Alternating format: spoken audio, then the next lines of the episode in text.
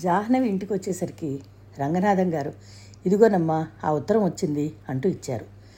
అది చూడగానే జాహ్నవి మనసు ఆనందంతో గంతులేస్తున్న చిన్నపిల్లల అయింది. ఆ ఉత్తరం యార్క్షైర్ నుంచి డాక్టర్ ఆలీ రాసింది. జాహ్నవి ఆ ఉత్తరం పట్టుకుని వరమ్మగారు ఇదిగో అమ్మాయి సేమియా ఉప్మా చేస్తున్నా రా అని పిలుస్తున్నా కూడా వినిపించుకోకుండా తన గదిలోకి వచ్చి మంచం మీద కూర్చుని కవర్ చించి చదవసాగింది. లెటర్ హెడ్ మీద మహమ్మద్ అలీ సైకియాట్రిస్ట్.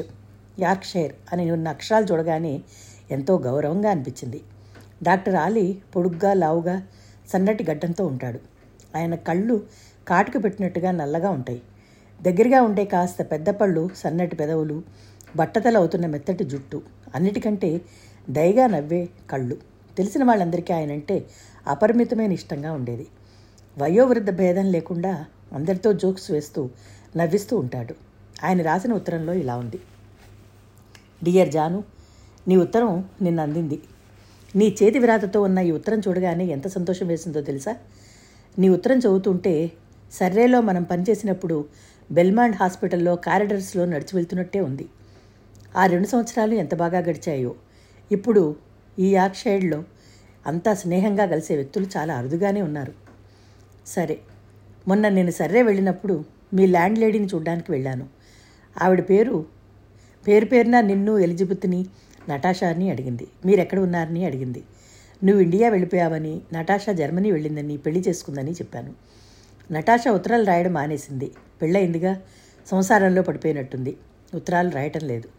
ఇక అసలు విషయానికి వస్తాను. నువ్వు రాసిన కేసు గురించి ఒకటికి రెండుసార్లు చదివాను.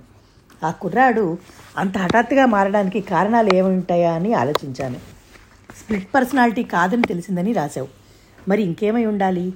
పూర్వజన్మ వృత్తాంతం అయితే అతని ఊరు వ్యక్తుల పేర్లు క్షుణ్ణంగా చెప్పగలగాలి. అది లేదంటున్నావు. నేను ఈ మధ్య ఇలాంటి కేసే ఒకటి నయం చేశాను. ఆ కేసు గురించి చెప్తాను విను. రెండేళ్ళ క్రితం నా దగ్గరికి మార్గెట్ మార్గరేట్ అనే ఒక అమ్మాయిని తీసుకుని వచ్చారు. ఆ అమ్మాయి వయసు ఇరవై సంవత్సరాలు ఉంటుంది. తల్లి ఉంది. తండ్రి ప్లేన్ యాక్సిడెంట్లో మరణించాట మార్గరెట్ తల్లి సంప్రదాయాన్ని చాలా గౌరవించే మనిషి మతాన్ని నమ్ముతుంది.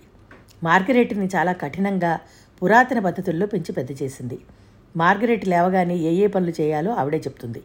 ఆ వరుస క్రమానికి కాసంత అటు ఇటు అయినా ఊరుకోదు. నిర్దాక్షిణీయంగా శిక్షిస్తుంది. ఉదయం లేవగానే తల్లిని చూడగానే గుడ్ మార్నింగ్ మమ్మీ అనాలి. ఏనాడైనా అనకపోతే ఆ రోజంతా మార్గరెట్ని గదిలో పడేసి అన్నం నీళ్ళు ఇవ్వకుండా తలుపులు వేసి బందికానా చేసి తీసేది కాదు.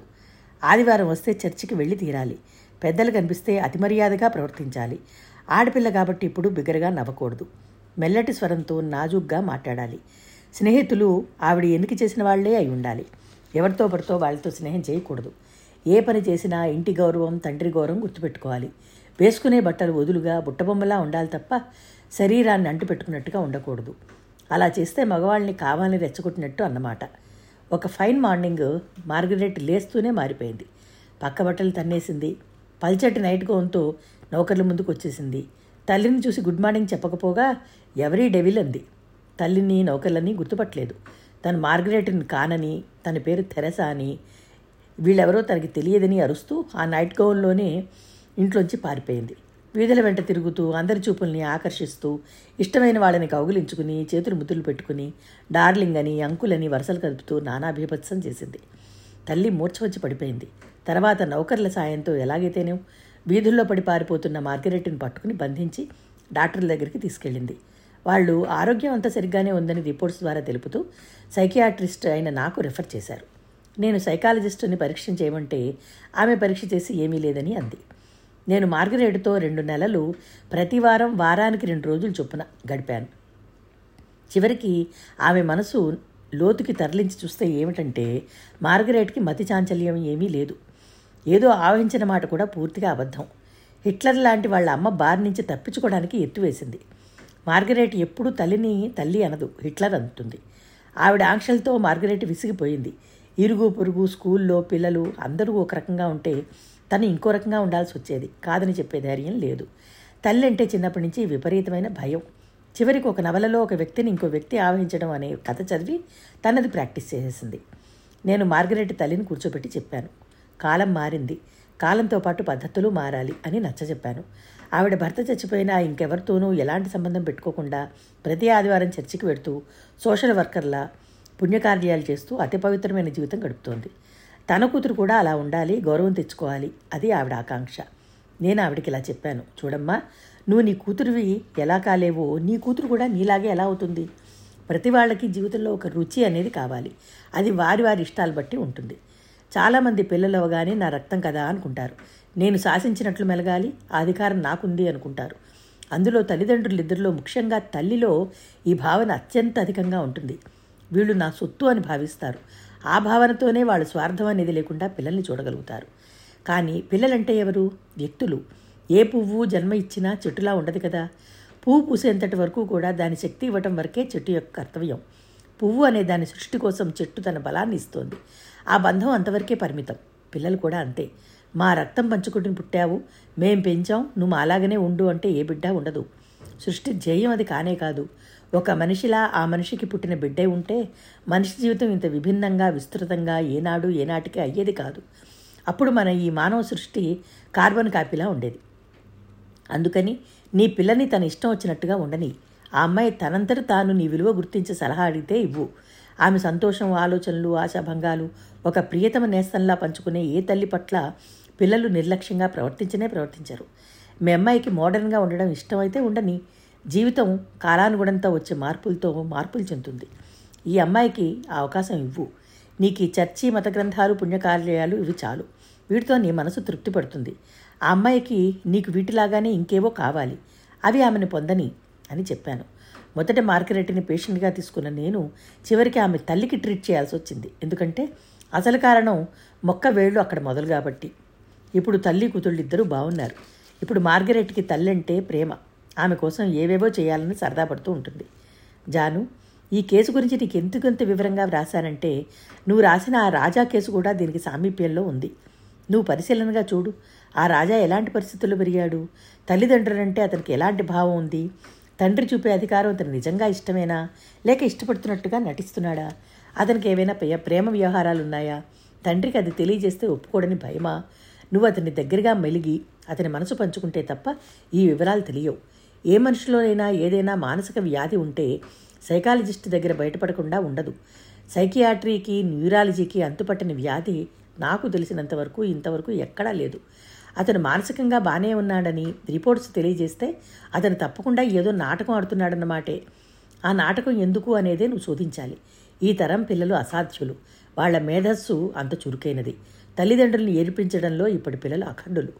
నువ్వు బాగా పరిశోధించి చూడు. నీకు నిజంగా నేను వస్తే బాగుంటుంది అని అనిపిస్తే తప్పకుండా వస్తాను. అంతకంటే ఆనందమైన సంగతి ఇంకేదీ ఉండదు. ఎందుకంటే ఈ కారణంగానైనా నేను నిన్ను చూడొచ్చు. ఇండియా రావచ్చు. హైదీ నిన్ను అడిగానని చెప్పమంది పిల్లలు బాగున్నారు నేను మామూలే. కేర్ ఆఫ్ హాస్పిటల్ పేషెంట్స్ అన్నమాటే నువ్వు నీ పెళ్ళి చూపులేక ఎప్పుడు ఇస్తావు? ఇంకా నీ మనసుకు నచ్చిన వ్యక్తి ఎవరూ దొరకలేదా? నిన్ననే మైఖేల్ కనిపించాడు. అతను నాలుగు నెలల క్రితం పెళ్ళి చేసుకున్నాడు. నా చేతుల్లో ఉన్న ఉత్తరం చూపిస్తూ నువ్వు రాశావని చెప్పాను. నా గురించి ఏమైనా రాసిందా అని అన్నాడు. లేదే అన్నాను. అతని ముఖం చిన్నబోయింది. తర్వాత ఇంకేమీ అనలేదు. జాను ఇండియాకి వెళ్ళిపోయిన నిన్ను తలుచుకుంటే తన గూటికి తను చేరిన పిట్ట గుర్తుకు వస్తుంది. నువ్వు ఇక్కడ ఇన్నేళ్ళు మా దగ్గర కలిసి ఉన్నా నువ్వు దూరంగా ఉన్నట్టే అనిపించేది. నువ్వు చాలాసార్లు అనేదాన్ని గుర్తుందా? ఇండియాలో ఇక్కడ ఉన్న సదుపాయాలు ఉంటే నేను ఇండియాకే వెళ్ళి సెటిల్ అయిపోయేదాన్ని అని. నీ మనసులో మారుమూల ఎక్కడో నీకు ఇండియాలోనే ఉండిపోవాలని ఉంది. అదే జరిగింది. ఎలా ఉన్నావు జాను? నీ ఉత్తరం చూస్తుంటే సర్రేలో మనం ఏర్పాటు చేసుకున్న పుట్టినరోజులు వేడుకలు క్రిస్మస్ పండుగలు వీకెండ్కి లండన్ వచ్చే హైడ్ పార్కులో మనమంతా ఉత్సాహంగా గడిపిన రోజులు గుర్తుకొస్తున్నాయి. మనిషి ఎప్పుడూ ఉత్సాహంగా ఉండాలంటే తనకు నచ్చిన స్నేహితుల మధ్య గడపాలి అని ఒక ఈజిప్ట్ సామెత. అది అక్షరాలా నిజం అనిపిస్తుంది. మీ పిన్నిని బాబాయిని అడిగానని చెప్పు. మీ ఇండియా వాళ్ళందరికీ కృతజ్ఞతలు చెప్పాలి అంటాను. ఎందుకంటే వాళ్ళ మూలంగా ఒక మంచి సైకియాట్రిస్ట్ని ఇండియా కోల్పోలేదు. వాళ్ళే కనుక వచ్చి ఇక్కడ ఉండినట్లయితే నువ్వు యూకేలోనూ సెటిల్ అయ్యేదానివి కదా? పెద్దల ఉత్తరం రాశాను. తరచూ ఉత్తరాలు రాస్తుండు. నువ్వు చెప్పిన ఈ రాజా నాకు చాలా దగ్గరవాడు అనుకుంటే నేను తప్పకుండా ఇండియా వచ్చి అతని పరీక్ష చేస్తాను. ఇక ఉంటాను. ఇక్కడ అప్పుడే మంచు పడటం ప్రారంభమైంది. ఇండియాలో శీతాకాలం చాలా అందంగా ఉంటుందని చెప్తారు కదూ. ఎప్పటికైనా వచ్చి కళ్ళారా చూడకపోతానా? ఉంటాను. ప్రేమతో ఆలి. జాహ్నవి ఆ ఉత్తరం కూర్చొని చదవటం అవగానే పడుకుని మళ్ళీ చదివింది. అందులో పలకరింపులున్నాయి. బెల్మాండ్లో గడిపిన రోజులు గుర్తు తెచ్చే జ్ఞాపకాలున్నాయి. రాజా కేసు గురించి సలహాలున్నాయి. ఇన్ని విషయాలున్న ఉత్తరం మరీ మరీ చదవాలనిపించడంలో ఆశ్చర్యం ఏమీ లేదు. మంచం మీద పడుకుని ఉత్తరం చదవడం పూర్తి చేసిన జాహ్నవి ఆలోచనలో మునిగిపోయినట్టుగా చూడసాగింది. మైఖేల్ పెళ్ళి చేసుకున్నానన్నమాట. ఈ వాక్యం చదవగానే జాహ్నవికి చాలా సంతోషం వేసింది. అయితే తన ఆలోచన అంచనా తప్పు కాదు. పెళ్ళంటే కేవలం ఆకర్షణే ముఖ్యం కాదు. వ్యక్తిత్వాలు నచ్చాలి. మనసులు అర్థం కావాలి. ఒకరి పట్ల ఒకరికి ముఖ్యంగా యాక్సెప్టెన్స్ చాలా అవసరం. ఏ యువతి యువకుల మధ్య అయినా వయసులో ఉండంగా మొట్టమొదటిగా కలిగేది శారీరకమైన ఆకర్షణ. అది హిప్నటైజ్ చేసేస్తుంది. ఆ ట్రాన్స్లో ఒకరి లోపాలు ఒకరికి అర్థం కావు.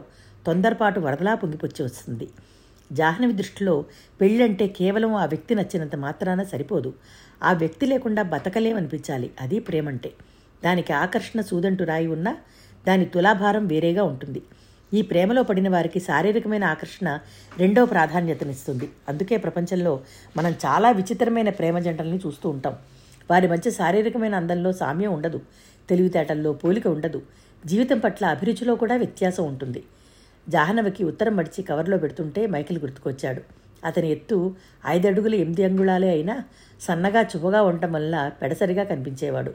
జొన్నపీచులా మెత్తగా సిలుకులా ఉండే జుట్టు నవ్వితే చిన్నగా అయ్యే నీలం కళ్ళు గడ్డం మీద చిన్న సొట్ట. అదే ఆ ముఖానికి ఆకర్షణేమో. అతను కూడా తనతో పనిచేసేవాడు. అతని తండ్రి బ్రిటిష్ అయినా తల్లి పోలండ్ దేశస్తురాలు ఇద్దరూ చిన్నప్పుడే పోయారు. తండ్రి చెల్లెలు పెంచింది. ఆవిడ చాలా మంచి ఆవిడ. అతన్ని పెళ్ళి చేసుకోమని పోరేది. వర్ణభేదం ఆవిడ పెట్టుకోలేదు కూడా. మైకేల్ తరచుగా తన అపార్ట్మెంట్కి వచ్చేవాడు. ఒక్కోసారి వీకెండ్కి కలిసి ఏ సినిమాకైనా వెళ్ళేవాళ్ళు. కోహినూర్ రెస్టారెంట్లో వేళ్ళతో తుంచి దోసి తినటం అతనికి ఎంతో ఇష్టం. అతను జాహ్నవికి పూలు పంపేవాడు గ్రీటింగ్స్ కార్డ్స్ పంపించేవాడు. నటాషాకి అతనంటే ఎంతో ఇష్టం కానీ అతను ఆ అమ్మాయిని అంతగా పట్టించుకునేవాడు కాదు. నటాషాకి అతనితో మాట్లాడాలని ఎంతగానో ఉండేది. మొదట్ల మొదట్లో తను ఇది గుర్తించనే లేదు. ఒకసారి మైకిల్ వచ్చాడు. డ్రాయింగ్ రూమ్లో కూర్చుని ముగ్గురు మాట్లాడుతున్నారు. మధ్యలో నటాషా వెళ్ళిపోయింది. చాలాసేపు అయిన తర్వాత మైకేల్ వెళ్ళిపోయాడు. అతన్ని పంపి తను లోపలికి వస్తే బెడ్రూమ్లో నటాషా ఏడుస్తూ పడుకుంది. తను కంగారు పడింది. మంచం మీద కూర్చుని ఏమిటి అని బలవంతం చేస్తే ఏడుస్తూ మైకిల్కి నీకు మధ్యలో నేనెందుకు అడ్డమని వచ్చేశాను? నేను ఇక్కడికి వచ్చి గంట అయింది కనీసం నువ్వైనా పిలిచావా? లేదు. మీ ఇద్దరికీ నేను అడ్డంగా ఉన్నాను కదూ? నేను రేపే ఇల్లు ఖాళీ చేసి వెళ్ళిపోతాను అంది. నేను నటాషాన్ని కౌగిలించుకుని నటాషా ఎంతో మంచి అమ్మాయి. స్నేహానికి ప్రాణం ఇస్తుంది. నటాషాకి మైకిల్ అంటే అంత ఇష్టమని నాకు ఇంతవరకు తెలియనే తెలియలేదు. ఆశ్చర్యంగా అనిపించింది. అప్పటి నుంచి నటాషా లేకుండా తన మైకిల్తో ఎక్కడికి వెళ్ళేది కాదు. ఫోన్ చేస్తే నటాషాతోటే ఎక్కువ మాట్లాడించేది. మైకిల్ మీద తనకి ఇంట్రెస్ట్ లేదని తెలుసుకున్న నటాషా ఇంకా ఇంకా ప్రాణం కంటే ఎక్కువగా అభిమానించేది. మైకిల్ తనని పెళ్ళి చేసుకుంటానని అన్నాడు. తన అంగీకారం తెలపలేదు. పెళ్ళి ఇప్పుడే చేసుకోను అంది. ఇప్పటి వరకు ఆగమంటే అప్పటి వరకు ఆగుతాను అన్నాడు. నేనంటే నీకెందుకు ఇష్టం అని అడిగింది తను. ఎందుకేమిటి? నాకు చిన్నప్పటి నుంచి ఈస్ట్ అంటే ఫ్యాసినేషన్. నిన్ను చూసిన తర్వాత పెళ్ళి చేసుకుంటే ఇండియన్ యువతినే పెళ్ళి చేసుకోవాలి అనుకున్నాను అన్నాడు. నా గురించి నీకేమీ తెలుసుకోవాలని లేదా? నాకు వ్యక్తి ముఖ్యం. బ్యాక్గ్రౌండ్ అవసరం లేదు. అనవసరం. జాహ్నవి నవ్వింది. నిజమే వాళ్ళకి వ్యక్తి ముఖ్యం. ఎందుకంటే వారి ఆత్మీయత పరిచయం అంతవరకే పరిమితం. ఆ వ్యక్తి కుటుంబంలో కలవాలని నియమం లేదు. ఏదైనా ఇష్టం లేకపోతే విడిపోతారు. అది చాలా సహజం. కుటుంబాల్లో వచ్చే ఇబ్బందులు వాళ్ళకి ఏమీ ఉండవు. అదే మనకైతే ఒక పెళ్ళిని రద్దు చేసుకోవాలి అంటే ముందు కుటుంబాల గురించి ఆలోచించాలి. చెల్లెళ్ళకి పెళ్ళిళ్ళు అవుతాయా లేదా? నాన్న ప్రతిష్ట దెబ్బతింటుందా? అమ్మని పుట్టింటి వాళ్ళు దెప్పుతారా ఇన్ని ఆలోచించాలి. వెస్టులో వ్యక్తికి ప్రాధాన్యత ఉంది. వ్యక్తి ఇష్ట ప్రకారం అన్నీ జరగాలి. అతని జీవితానికి ప్రాధాన్యత ఇవ్వచ్చు. అది స్వార్థం అనిపించుకోదు. కానీ ఈస్ట్లో అలా కాదు. వ్యక్తి కంటే కుటుంబం చాలా ముఖ్యం. కుటుంబ శ్రేయస్సు కోసం వ్యక్తి తలవంచాలి. అతని స్వార్థపరుడు కాకూడదు. అందుకే జీవితం తన సొంతంది కాదు. దాని మీద కుటుంబం యొక్క అధికారం ఉంటుంది. మైకేల్ జీవన పరిధి తను చూస్తూనే ఉంది. పిన్నిని బాబాయిని చివరికి తన వృత్తిని వరిపించేటంత ఆకర్షణ తనకేమీ కలగలేదు. నటాషా లాగానే అతను కూడా ఒక మంచి స్నేహితుడు మాత్రమే. స్వేచ్ఛగా అన్ని విషయాలు మాట్లాడగలుగుతుంది. జాహ్నవి ఆలోచించిన కొద్దీ తనలో పాత కొత్త కలయికల వ్యక్తిత్వం ఉన్నట్టుగా ఉంది. తను పెళ్ళి విషయంలో స్వేచ్ఛ కోరుకుంటుంది. మనసుకు నచ్చిన వాడినే పెళ్ళి చేసుకుంటుంది. కానీ అవతలి వ్యక్తి తన కుటుంబాన్ని కూడా మన్నించాలి. అతని కుటుంబం ఉంటే తను కూడా వాళ్ళతో కలవడానికి ప్రయత్నం చేస్తుంది. మైకేల్కి జాహ్నవి మీద ప్రేమ ప్రథమంగా రాలేదు. అతనికి ఈస్ట్ అంటే ఒక ఫ్యాసినేషన్ అంటే అంతరాల్లో ఉన్న కోరికని తన రూపం అయిందన్నమాట. అతనికి ఈ ఫ్యాసినేషన్ పోవచ్చు. తనకి తాను బాగా ఆలోచించి తన మనసేమిటో తరచి చూస్తే తను ఎవరినైనా ప్రేమిస్తే ఆ వ్యక్తికి తన గుండెకాయ అయినా అయినట్టుగా ఉండాలి. ఫ్యాసినేషన్గా మాత్రం ఎప్పటికీ కాదు. అందుకే మైకిల్ని చిరునవ్వుతో తిరస్కరించింది. అతని రూపం అందమైనదే. అందులో ఏమీ సందేహం లేదు. కానీ తనకి జీవితంలో తోడుగా కావాల్సింది అందమైన బొమ్మ కాదు. తన మనసును అర్థం చేసుకునే తోడు. అందుకనే మైఖేల్ లాలన ఆదరణ తననేది కది కదిలించలేదు. తనకేం కావాలో తనకు తెలుసు. అలాంటి వ్యక్తి దొరికే వరకు ఆగగలదు. దొరకకపోతే తన వృత్తి తనకు చాలు. సరిపెట్టుకోవడం అనే ప్రశ్నే లేదు. ఆలీ ఎప్పుడు తనని టూ ఇంటెలిజెంట్ అను అనే అనేవాడు. తెలివితేటలు తనకి ఎలా వచ్చాయో తెలియదు కానీ అవి జీవన జ్యోతిలా తనని సక్రమంగా నడిపించగలిగితే చాలు. మైఖేల్ తన కోసం తను వెంట తిరుగుతున్నట్టే ఇద్దరినీ కలిసి చూసిన కొంతమంది సహాధ్యాయులు తను అతని వెంట పడుతున్నట్టుగా ప్రేమను వెళ్ళబోసి అతన్ని పెళ్ళి చేసుకోమని వేధిస్తున్నట్టు చెప్పుకోసాగారు. ఈ పుకారికి మైఖేల్ కూడా సాయం చేశాడా? ఏమో తను విననట్టే ఊరుకునేది. ఏ మనిషి అయినా సరే ఈ జీవన సాగరం సక్రమంగా దాటాలంటే అపారమైన ఓర్పు ఎంతో అవసరం. అనవసరంగా ఈ ప్రపంచం మనల్ని రెచ్చగొడుతుంది పిచ్చివాళ్ళని చేస్తుంది అపవాదులు వేస్తుంది. మనుష్యుల్లో మామూలు వ్యక్తులైతే ప్రపంచంతో యుద్ధం చేస్తారు. అదే తెలివిగల వాళ్ళైతే సింపుల్గా ప్రపంచాన్ని నిర్లక్ష్యంగా ఒక తిరస్కారమైన చూపు చూసి తన పని తాను చేసుకుంటారు. లండన్లో క్రిస్మస్ వస్తే ఎంత బాగుండేది. ఆ రోజున ఏళ్ళు చూసినా రంగురంగుల దీపతోరణాలే డిసెంబర్లో క్రిస్మస్కి ఒక వారం ముందు నుంచి ఇల్లు డెకరేట్ చేస్తారు. ప్రతి ఇంట్లో క్రిస్మస్ ట్రీ పెడతారు. తను కూడా నటాషాతో కలిసి ఎంతో అందంగా ఆ ట్రీని అలంకరించేది. ఆలీ కుటుంబాన్ని మైఖల్ని డిన్నర్ పిలిచేవాళ్ళు. ఇంటావిడ కూడా వచ్చి సరదాగా పాల్గొనేది. అప్పుడప్పుడు వీకెండ్స్కి తను నటాషా ఆలీ కుటుంబం కలిసి ట్రైన్లో లండన్కి వెళ్ళి తిరిగి వచ్చేవాళ్ళు. అదొక జీవితం. ఇప్పుడు ఆలోచిస్తే కలలాగా ఉంటుంది. మంచం మీద పరధ్యాసగా పడుకుని ఉన్న జాహ్నవి టెలిఫోన్ గణగణ మోగడంతో ఉలిక్కిపడ్డట్టుగా ఈ లోకల్లోకి వచ్చి ఫోన్ తీసింది. హలో జాహ్నవి హియర్ అంది. హలో జాను అవతల నుంచి పెద్దగా గొంతు వినిపించింది. నేను సత్యవతిని మాట్లాడుతున్నాను. ఏ సత్య ఎక్కడి నుంచి? మీ ఊరి నుంచే? నిజంగానే? నిజంగానే. ఎప్పుడొచ్చావు? ఉదయం వరంగల్ బండికి దిగబడ్డాను తల్లి. ఆ రైలు సరిగ్గా చేరిందా? జాహ్నవి నవ్వింది. సత్యవతి కూడా పక్పకా నవ్వింది. ఆ ఈరోజు సరిగ్గానే వచ్చిందిలే అంది. సత్యవతి అసలు ఊర్లు ఎక్కువగా వెళ్ళదు. రైలు ఎక్కితే పడిపోతుందని భయం. కారు ఎక్కితే యాక్సిడెంట్ అవుతుందేమోనని హడలు దానికి తగ్గట్టే చాలాసార్లు ఆమె ఎక్కిన వాహనాలకి ఏదో ఒకటి ఆటంకం కలుగుతూ ఆలస్యం అవుతూ ఉండేది. నేను రేపు ఉదయం వస్తున్నాను.